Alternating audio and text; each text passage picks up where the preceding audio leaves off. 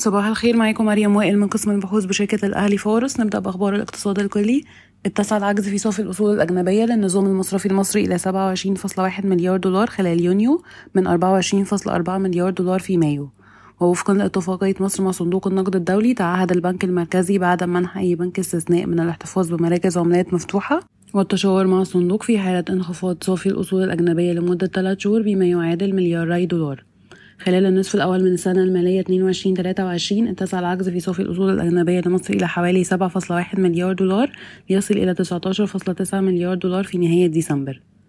تلقت وزارة الكهرباء يوم الأحد 35 ألف طن من المازوت المستورد لتوليد الكهرباء من شبكة الكهرباء الوطنية وتقليل انقطاع التيار الكهربائي. ننتقل لأخبار القطاعات والشركات. سجلت أعمق صافي خسارة مجمعة 65 مليون جنيه في الربع الرابع من العام المالي 22-23 مقارنة بأرباح صافية مجمعة قدرها 449 مليون جنيه في الربع الرابع من 21 22 و 408 مليون جنيه في الربع الثالث من 22 23 نعتقد أن هذا قد يكون نتيجة لغياب مكاسب العملات الأجنبية بالإضافة إلى تسجيل مخصصات خلال الربع الرابع من عام 2022 23 انخفضت الإيرادات بنسبة 8% على أساس ربع سنوي وزادت بنسبة 5% على أساس سنوي لتصل إلى 6.5 مليار جنيه.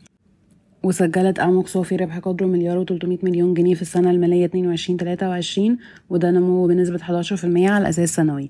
يتم تداول سهم أعمق حاليا عند مضاعف ربحية العام 23-24 ست مرات و EV to EBITDA 3.7 مرة.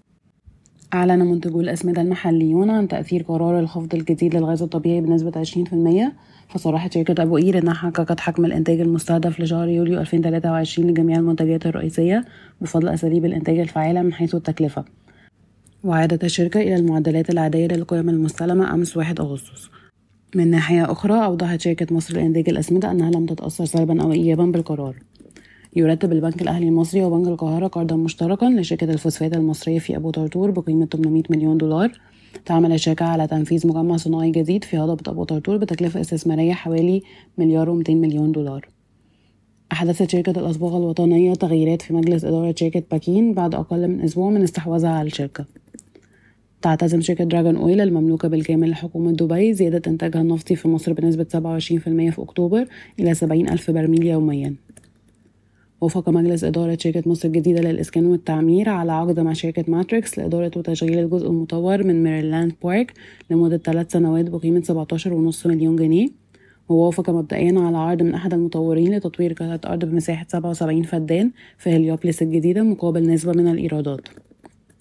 أعلنت شركة زهراء المعادي للاستثمار والتعمير عن توزيعات نقدية بقيمة 15 قرش للسهم ودعاية توزيعات 2.7% تاريخ نهاية الحق 28 أغسطس 2023 يمكن أن تقترض شركة إيديتا ما يصل إلى 45 مليون دولار من مؤسسة التمويل الدولية لدعم رأس مالها العامل وتمويل النفقات الرأسمالية في منشأتها في مصر والمغرب.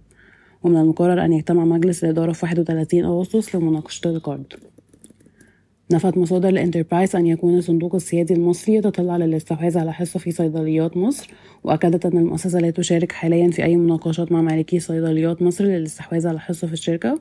وفقا لما ذكرته المصادر ونقلته الصحافة المحلية. ستستثمر شركة ميانتا 5 مليون دولار لإنشاء مصنع في منطقة السويدي الصناعية بالعين السخنة ومن المتوقع أن يبدأ المصنع عملياته العام المقبل وسينتج 650 ألف جهاز بحلول عام 2025 وده ثالث مصنع للشركة في مصر. شكرا ويوم سعيد.